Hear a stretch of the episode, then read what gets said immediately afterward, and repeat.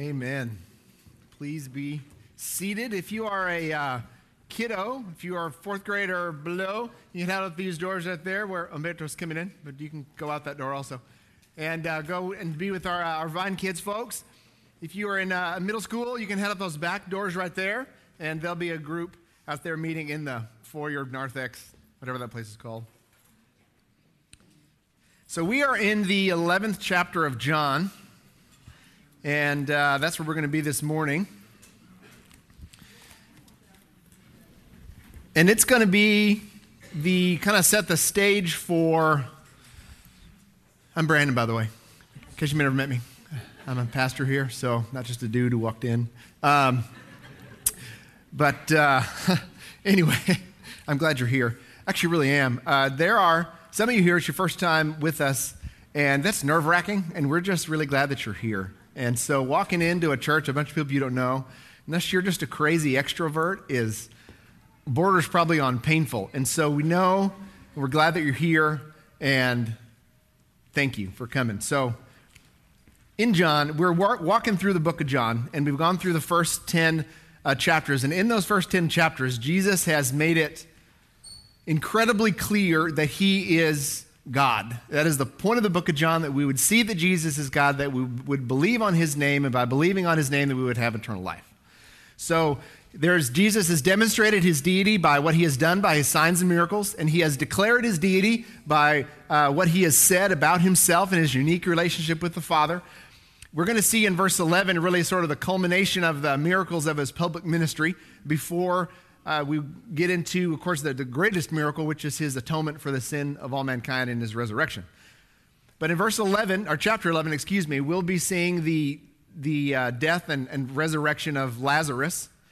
And then in chapter 12 is really going to be the closing of the end of uh, closing of Jesus' public ministry. He's not going to really be out and about after that much because to be out and about, he's stirred up a whole bunch of trouble with, with the Jews in Judea. So, chapter 13, through 17, that's going to end up being the, the events and the, the dialogue and the discourse surrounding the Last Supper. And in chapter 18, we're going to get his, uh, his arrest and, and his trial and his crucifixion through the end of the chapter and his resurrection. So these last two chapters here, 11 and 12, are going to be the end of his public ministry. Things are going to focus in very tightly in the last week of his, of his life. And that's where we're at. So in chapter 11, we're going to kind of set the stage today. We'll be in verses 1 through 16. We're going to set the stage for what's going to happen with Lazarus, which is Lazarus dies. I'm going to, it's a, here, I'm to kind of give away the secret. Lazarus dies and Jesus raises him from the dead. So if you didn't know that, uh, this is, you can just read ahead. It's not really a spoiler. But we're going to set the, the initial, how that is going to work out. And so if you would just pray with me before we get into that. Let's get started. Lord, we love you. And I don't know if anybody else is doing this, but I, um, I feel like my mind is just going in a bazillion directions today. I've got, uh,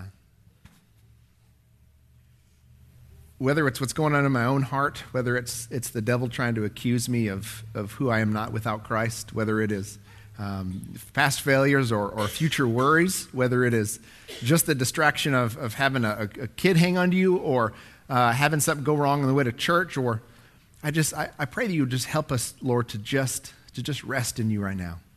To put all those things aside, all the distractions, all of our concerns, all of our worries, and all of the stuff that gets kind of in the way of just being with you, and we would just just listen to you as you teach us through your word today. And know that there are people in here who have come in heartbroken, who have come in bearing wounds, who have wounded one another and been wounded this morning. We come to you as a real group of people. We bring all our brokenness. We bring all of the things that are not who we want to be, but the things that you are, as the song said, resurrecting out of us. And so, but that's who we are. And so we come to you as we are today. Help us, Jesus. Would your Spirit teach us what you want us to know? I pray for me that the words of my mouth and the meditation of my heart would be acceptable and pleasing in your sight, O Lord, my rock and my redeemer. I thank you for these people and for this chance to study your word together. Please be glorified in what we do and what we say and what we think. In Christ's risen name we pray. Amen. Okay, so we're in chapter 11. And it says, Now a man named Lazarus was sick. Apparently, he was very sick. And he was from Bethany. Not this Bethany, but a village of Mary and her sister Martha. This Mary, whose brother Lazarus now lay sick, was the same one who poured perfume on the Lord and wiped his feet with her hair. So the sister sent word to Jesus, Lord, the one you love is sick. And when he heard this, Jesus said, This sickness will not end in death. No, it is for God's glory, so that God's Son may be glorified through it. Jesus loved Martha and her sister and Lazarus. Yet, when he heard that Lazarus was sick, he stayed where he was two more days. Then he said to his disciples, Let us go back to Judea. But, Rabbi, they said, a short while ago the Jews tried to stone you, and yet you're trying to go back there? Jesus answered, Are there not 12 hours of daylight? A man who walks by day will not stumble, for he sees by this world's light. It is when he walks by night that he stumbles, for he has no light. After he said he had said this, he went on to tell them, Our friend Lazarus has fallen asleep, but I am going there to wake him up. And his disciples replied, Lord, if he sleeps, he will get better. But Jesus had been speaking of his death. But his disciples thought he meant natural sleep. So then he told them plainly, Lazarus is dead. And for your sake, I am glad I was not there, so that you may believe. But let us go to him. Then Thomas, called Didymus, said to the rest of his disciples, Let us also go, that we may die with him. All right, so that's going to set the stage for what's going to happen with Lazarus. Now, geography wise, uh, Jesus had been uh, in, in Jerusalem, and Bethany is about two miles east of Jerusalem, not very far at all. It's almost like a suburb of Jerusalem. And where Jesus and the guys were, I don't know, in verse 40 of chapter 10, it says, Jesus went back across the Jordan to the place where John had been baptizing in the early days. So nobody knows exactly for sure where that is. It's probably about a could be a two or three day walk from where from Jerusalem. So they're ways away from Bethany. They're not like right near. And geographically, of course, there Bethany is up higher, and the Jordan River they're down across. It's a not an easy hike. So the situation is this guy named Lazarus was sick. And John is really explicit and careful here. I mean, look at the way he does this. So this guy Lazarus was sick because by the time John's writing this, people have already heard of this, right? He was from Bethany, the village of Mary and his sister Martha. This Mary, whose brother Lazarus now lay sick. I mean, it's like really clear that Lazarus and Mary and Martha are siblings, and they're from Bethany, and that Lazarus is sick. And this is Mary. It's the same Mary who we're going to see in verse uh, chapter 12 is the same one who poured perfume on the Lord and wiped his feet with her hair. So that's that same lady. And this is the same Martha and Mary of the Martha, Martha, when uh, Mary is sitting at Jesus' feet, same sisters. So in verse 3, the sisters sent word to Jesus. So this is kind of broken up into three sections here, really. One through six is sort of this setup, and then seven, for starting in verse seven, is really this interaction that Jesus has with his disciples. And they have a bit of a conflict here in 7 through 10. And then in 11 through 16, it's really basically him telling them, We're going to go because Lazarus is dead. In this first section here, the sisters had sent word to Jesus. So Mary and Martha, knowing Lazarus is sick, they're like, Hey, Jesus isn't here. Send somebody because they wanted Jesus to come back and make Lazarus better. They'd already seen Jesus heal people. So their idea is, Hey, he's like really like dying sick. Somebody go get Jesus. So that's what they do.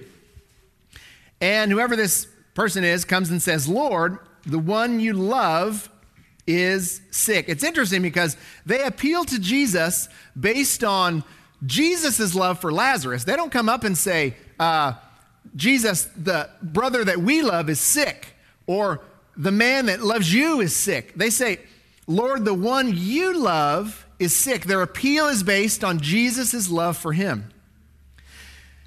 When he had heard this, so it's not like Jesus was like, huh, what? He, heard, he hears this, he knows he's sick. Jesus says, This sickness will not end in death. No, it is for God's glory, so that God's Son may be glorified through it.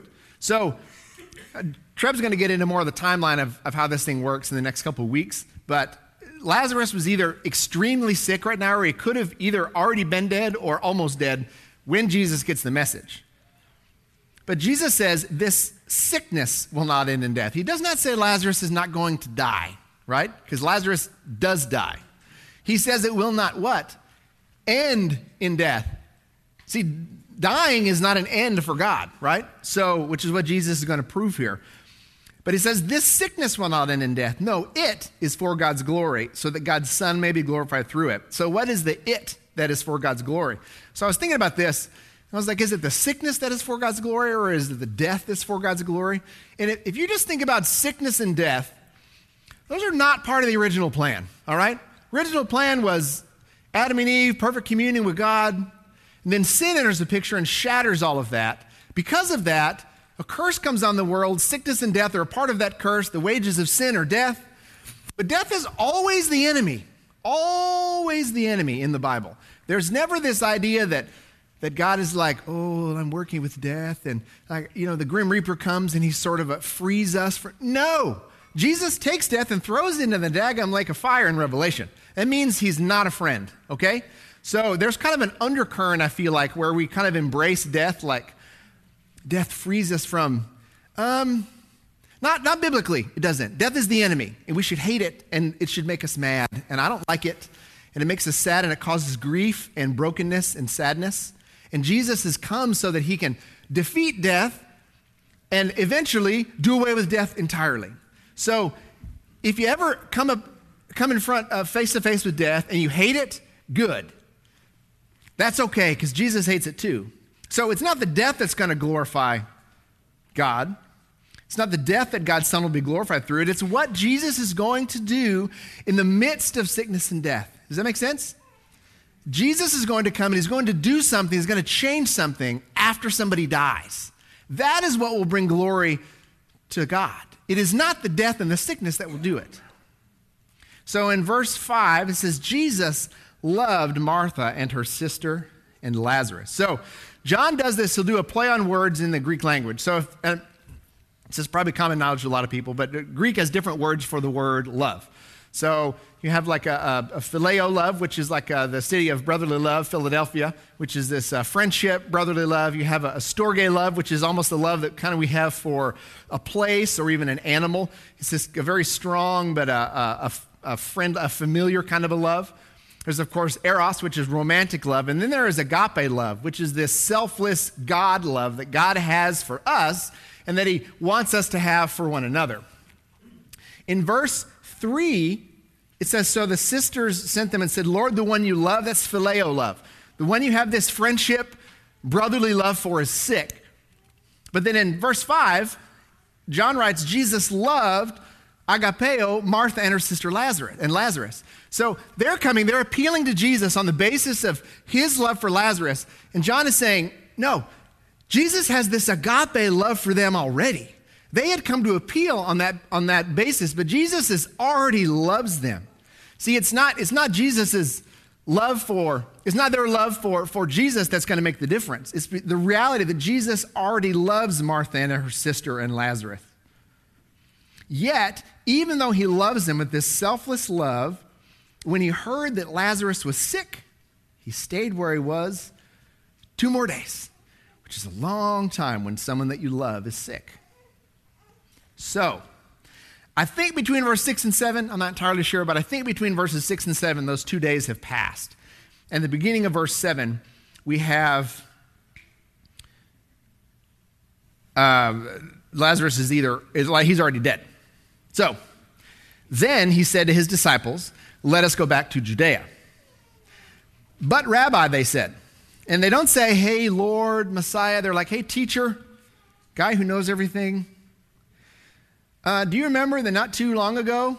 I mean, like the, the previous chapter, Jesus said, remember it said they were, uh, again, they tried to seize him to kill him, but, but as Trump said, he ninja Jesus his way out of it. And I, I, always wanted to see that like in a movie, but I figure probably can't do it right. Where all these people try to grab him, and I've seen it, and it's like this blur of cloaks and tunics, and Jesus disappears, you know? So, but they tried to kill him and couldn't grab him but they had still tried to kill him. That's what the disciples remember. Uh, just a little while ago, the Jews tried to stone you, and you want to go back there. What did Jesus said in verse 7? Let us go back to Judea. And they say, Yet you are going back there. They're already like, Oh, hold on, buddy. Uh, you want to go back there? That's fine. And so Jesus answers them in a very crisp and clear manner, and it makes lots of sense, right? He speaks very plainly to them. So Jesus usually answers things because he wants them to think. And he wants to challenge their idea of, they're almost, they're meaning the disciples and us, are almost always thinking on this uh, physical, earthly plane. And Jesus wants them to be thinking on a spiritual, heavenly plane, right? So he's going to use a, a, physical, earthly reality, this story he's going to use, to teach a spiritual, heavenly reality that supersedes the physical, earthly reality that they're thinking in. So Jesus says, Are there not 12 hours of daylight? A man who walks by day will not stumble, for he sees by this world's light. It is when he walks by night that he stumbles, for he has no light. So, are there not 12 hours of daylight? I don't think Jesus is giving here like a hiking safety protocol for the disciples. He doesn't, he's like, listen, if you walk at night, you fall on rocks because you can't see them. It doesn't make any sense, right? So they say, Hey, Jesus, um, why are you going back to Judea? Because they tried to kill you. And Jesus says, There's daylight. When the sun is out, if you walk during the light, you don't stumble on rocks, but at night you fall down. And they're like, What are you talking about? So Jesus is not just making stuff up, right? He's trying to teach him something. So I think in order to figure this out, we need to look back at some other things Jesus has said. So turn with me to John 8 12. This is a famous little verse here. John 8 12. I love that sound. Pages turning, in that green? Okay. When Jesus spoke again, maybe that's what angels' wings sound like. Anyway, when Jesus spoke again to the people, he said, I am the light of the world. Whoever follows me will never walk in darkness, but will have the light of life.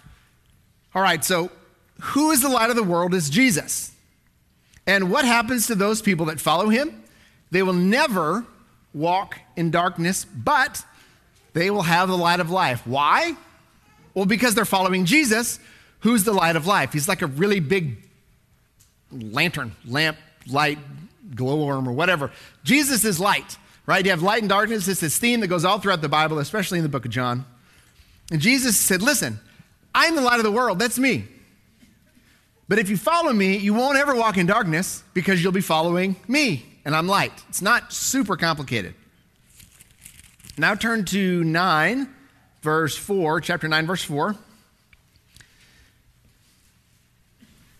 And this is in the context of the, the guy who was born blind that Jesus healed, which caused a big old ruckus. And Jesus says in verse 4 As long as it is day, we must do the work of him who sent me. Night is coming when no one can work. While I am in the world, I am the light of the world. All right. As long as it is day, we must do the work of him who sent me. Who is the one who sent Jesus? It's the Father. I mean, you if you read, it's really hard to read the book of John and not grasp that the Father sent the Son and that the Son only does what the Father tells him to do. What the Father thinks, Jesus thinks. What he says, he says. What he does, he does. And he doesn't do anything in his own power or in his own motivation. He only does what the Father is doing. So as long as it is day, we must do the work of him who sent me. He said, Night is coming when no one can work. Okay. So you have this idea of day and night, light and dark and Jesus is saying there's a set time for things. There's a set time. We have, you know, 12 hours of daylight, 12 hours of, of night, more or less, on planet Earth. But night is coming when no one can work. But while I am in the world, I am the light of the world. So Jesus, Jesus is still the light of the world, okay? He's the light of the world through us, his body. But his work on earth had a set time. He came, he lived, he died, he rose from the grave, he ascended into heaven, and he's coming back right? The day, as long as it is day, that was the allotted time that God the Father had set for Jesus to do his work. That's why the Jews couldn't grab him. His time hadn't come yet, his day was not yet over. Night is coming when they're going to kill him, and his work, God's work, the Father's work for Jesus, will be done. You can't work once your day is done. Every person has a time on earth, their days are numbered, and you have a certain amount of time when you are supposed to do what God wants you to do. When you go to be with Jesus, your day is over. You can't work anymore. while he is in the world, I am the light of the world. So if we go back to 11, 9, and 10, when he says, Are there not 12 hours of daylight? I think what he's talking about is that, listen, God has set aside, he made a giant ball of fire in space and it lights and heats our planet. He has given an appointed amount of time to work during the day. There's a time that God has set. A man who walks by day will not stumble, for he sees by this world's light, right? So God's given, right? You've got a sun that shines, that God's provided. it's when he walks by night that he stumbles, for he has no light. But Jesus said, If you follow me, you'll never walk in darkness. So I think what Jesus is talking about here is they're saying, Listen, Jesus, buddy, teacher, they tried to kill us. We ran away. Why are we going back? And Jesus is saying, uh, because that's God's, that's the Father's plan. We don't have to worry about them killing us. We just need to walk by the light. And walking in the light is the same way that Jesus walked in the light, which is utter and absolute dependence upon the Father. We are supposed to walk in absolute, utter dependence upon Jesus. Circumstances, they don't matter. We walk in the light of Jesus. Because after this, he says, he went on to tell them, Lazarus has fallen asleep.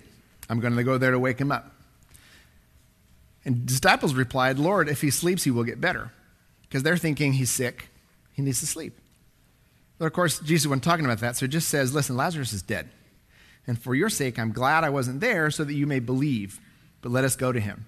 So if Jesus had been there, he could have, we're going to get into this as you see what happens when he goes into Bethany, that Jesus obviously could have healed him. He didn't even have to go to Bethany to heal him, he could have just healed Lazarus. But because Jesus wasn't there, it's going to help his disciples believe when they see what Jesus is going to do. So Jesus says, Let's go. And then Thomas says this. This is the same Thomas, Doubting Thomas. This is his nickname, which is a rough nickname. Because when you will see later on in, in that Jesus gets raised from the dead and Thomas didn't see him, he was, I don't know, out fishing or whatever. And he was like, Man, until I put my, my, my hand in the hole and, and put my finger in the hole in his hands, I'm not going to believe that Jesus really raised from the dead. Thomas stands up and says to the rest of the disciples, so it's like you've got Jesus there, and, and Thomas turns around to the disciples and he's like, You know what? Let's go too that we may die with him. He's like, forget it. Let's just roll. Let's roll with Jesus. He's going to go in there. He's going to march into Jerusalem. He's going to die. Let's, let's go with him. I love it. It's bold. I like Thomas. Thomas is a doubter like, like me. Okay. So, what do we do with all of this? For one, this is set the stage, right? We have the now the, the setting for what um, is going to become this amazing thing that Jesus is going to do in the resurrection of, of Lazarus. But that's really just a little part of the story. A lot of it is Chubb's going to get into next week with this interaction with Martha and Mary, which is, oh my gosh, it's amazing. But we now have this stage set that Jesus has said, all right, Lazarus is dead, and the only way this is going to change is when Jesus comes to town. In verse 5, when it says Jesus loved Martha and her sister and Lazarus, see, Jesus' love for them is based on his being God, not on their ability to love him back or to do it right or to get a message to him on time or to do anything else. Jesus' love for them is sourced from his being, which is God.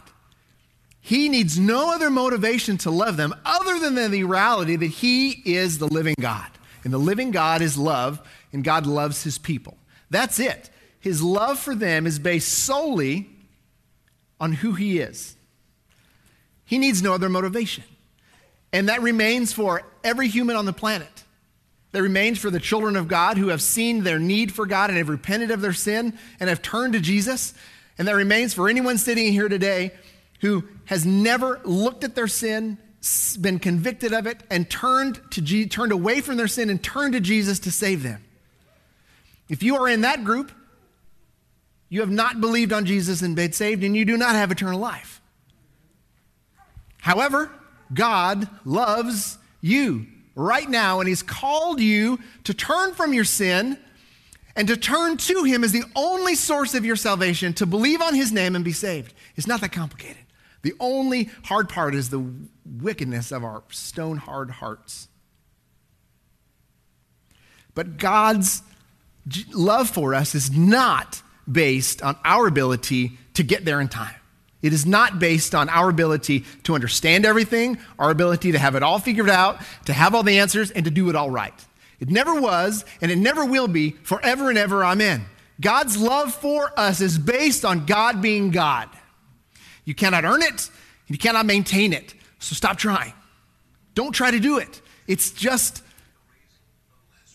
the raising of Lazarus. Yes, that guy's voice is so awesome. How many of you guys have heard his voice? And it is so good. He's, he's just let him talk. It is so good. I love it. I, mean, I hope that guy got paid a lot of money. It, was, it would be so good. I love our church. I really do. She just had a new baby, so she gets all kinds of grace, man. Man, there's nobody. Are you kidding me? So, where were we? Um, such a good voice. God's love. Oh, yeah. So, we also see Jesus here, right? He is, um, I love that he, John makes this thing. Yes, he loves them, but even though he loved them, he waited two days because it was part of, he knew what was going to happen and he knew what was in his plan. I'm not going to get into today about why God let certain things happen to certain people. I'm not going to get into that today. That's, I'll throw that on Treb next week. But Jesus is there and he is never in a hurry. Do you see that? You never see Jesus scurrying around in the Bible. Every time I leave my house, I'm like running in a giant explosion of disaster. And when it's trying to get the kids out, it's like, okay, I take two kids to school at two different schools five days a week. You think by now we'd have a system. I'm constantly in a hurry. It's just ridiculous. And Jesus, he is not bound by time. Isn't that amazing? And I am, and I am bound by the tyranny of it, but Jesus never is. The only thing that Jesus is bound by is his absolute surrender to and his absolute dependence upon his Father. That is what he is bound by. He is not bound by time, he is not under its tyranny. And yet he calls us to himself all the time, he who exists outside of time, and he says, Would you rest in me? And we just say, You know what, Jesus? I think, I think I've got it figured out. I think I can do it on my own pretty good. I mean, I'm managing okay. And Jesus, I think, just sits back there sometimes and goes, You know, why? Why do you do this? And I, I ask myself the same question why do, I, why do I try to do it on my own all the time? It's just dumb. Like I'll tell my kids as a dad all the time if you hit yourself in the face with a hammer, it's going to hurt, right? But yet I just constantly smack myself in my own face because I refuse to walk in utter surrender to and utter uh, uh, obedience to and dependence upon Jesus.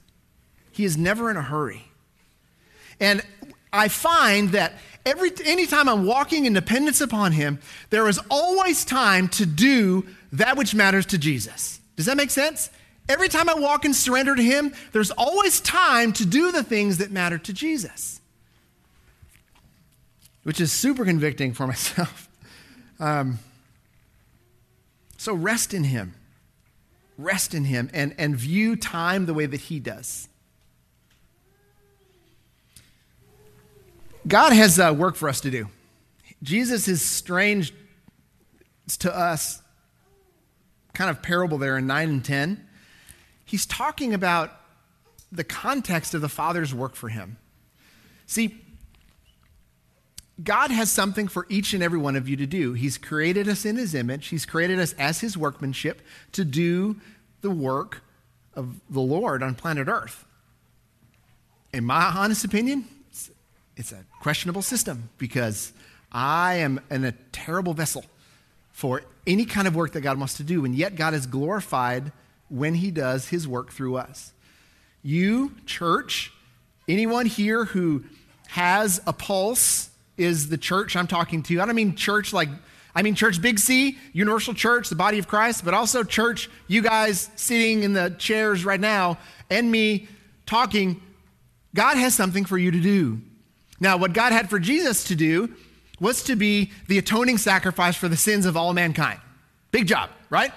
Jesus did it. What God has for us to do, for sure, He has us and He's calling us to love one another so well that the world will know by our love for one another that God, the Father, sent the Son and loves them.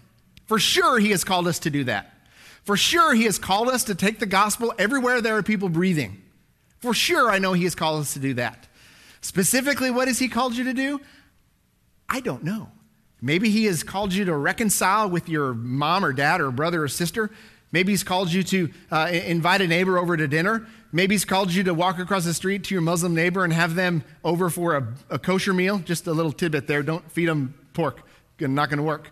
but maybe He's calling you to do something like that. Maybe He's calling you to move. Maybe He's calling you to change what you're doing financially so that you can give more of what's already His back to His own work. Maybe He is calling you to be more disciplined in your prayer and your Bible study time or to surrender your life daily to Him and walk in His power. Maybe I'm just telling you what He's calling me to do. Oh, the Bible reveals all of our stuff. God has something for you to do, okay? Now, whatever your job is, that may be part of that. But God has something for you to do. And that's going to lead me to my last point, which is this whatever that is, do it with boldness and courage. Look at Thomas in verse 16. Then Thomas said to the rest of them, Let us go also, that we may die with him. I don't know if that's a reserved kind of die or but I get this idea about Thomas is that he's a skeptic, right? Thomas is skeptical. But man, once he gets it, remember what he does? We'll get to this way at the end. Remember what he does when Jesus comes? He bows before him and he says, My Lord and my God. Once he is convinced, man, the guy is all in. And I think he's starting to be convinced that this Jesus is maybe not who he appears to be. He's like, listen, if he's going to go in there and march into Jerusalem and die, let's go. Let's go with them. You normal people don't just say that, right? Thomas is incredibly bold and courageous. It goes all the way back to, to the call to Joshua, and, and all throughout the Bible is this call to be bold and courageous in what we do. Why? Because it's the Lord your God who goes with you. See, who is it that walks with us? Who would they have been following into the great darkness that was in Jerusalem? The light of the world. That's who they're following in. And you get this image of Jesus walking. And Jesus, look at the imagery he gives us in the Bible. He wants to yoke himself with us. Jesus walks beside us. He leads us as a shepherd. He's in front of us. He's behind us as our rear guard. And he holds us in the palm of his hand. And the Father's hand is over Jesus' hand. I mean, that's a lot of security that we can walk into, right? And so, whatever it is that God is calling you to do, put aside fear because the perfect love that Jesus has for you, cast that fear aside and walk in the boldness and the courage that He's given you. I'm not telling you to go do something dumb or to go do something sinful. Don't come to me this week and say, I feel like I need to boldly and courageously divorce my spouse. That's junk. Don't tell me that. I want you to walk in the courage what God is calling you to do. Maybe it's love your spouse, maybe it's reconcile with somebody. I don't know. But whatever it is, be bold and courageous in it because the Lord Jesus Himself is walking with you. And not only that, but He indwells you by the Holy Spirit.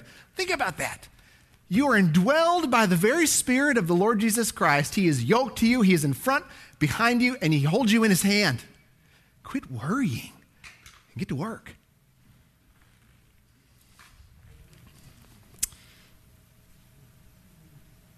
I love watching Jesus talk to his disciples. And I love the disciples because I feel like I'm like all of them. Um, I'm a mess, and they were a hot mess. They were. And yet Jesus is speaking these things to them and is setting the stage for them. They're going to have to, after he says these things, they're going to then walk two days in rough country. I would love to have heard the conversations that they're going to have during that time. And then they're going to witness something that nobody had ever seen before. And that is what Jesus calls us to to walk with him and to witness things that no one's ever seen before. And I don't say that tongue in cheek. I mean, if your neighbor has never known Jesus, then for them to come to faith in Jesus is something no one's ever seen before. Every reconciliation, every time he lives his life through you is something no one has ever seen before because every person in here is an individual, and every individual that you deal with is an individual. So every time God is working, it's something new and He's making new things. Let's pray with me. Lord, I love you. I just, I don't know what the Lord is calling each of us to do. I know that I've been deeply convicted on just about every front of my life this week, and that is so exceedingly uncomfortable. But I'm not under siege. That's not what's going on. Instead, what you're doing is you, your Holy Spirit, is convicting us to walk with you and to walk in obedience to you. And there is no safer place to be than smack dab in the middle of God's will. So I pray right now that anyone who you've laid on their heart to follow you into something, give them courage to commit that to you and to start planning on what it looks like to do that. Help them just step out in boldness and courage to follow the light of the world. Help us as a church, Lord, step out into our community. I know for a fact that you have called us to love much and love well as we take the gospel to the one in the city and the world. That starts here among us, and it means in the surrounding neighborhood, everywhere in this city, and everywhere that humans are breathing. You have called us to either take the gospel or be a part of someone who is. Encourage us, Lord. Fill us with courage. Help us encourage one another to love and good deeds this week. We are a church that is your body. We surrender to you. We love you. We ask you to help us. In Jesus' name we pray. Amen. Let's all stand as we um, continue to worship this morning and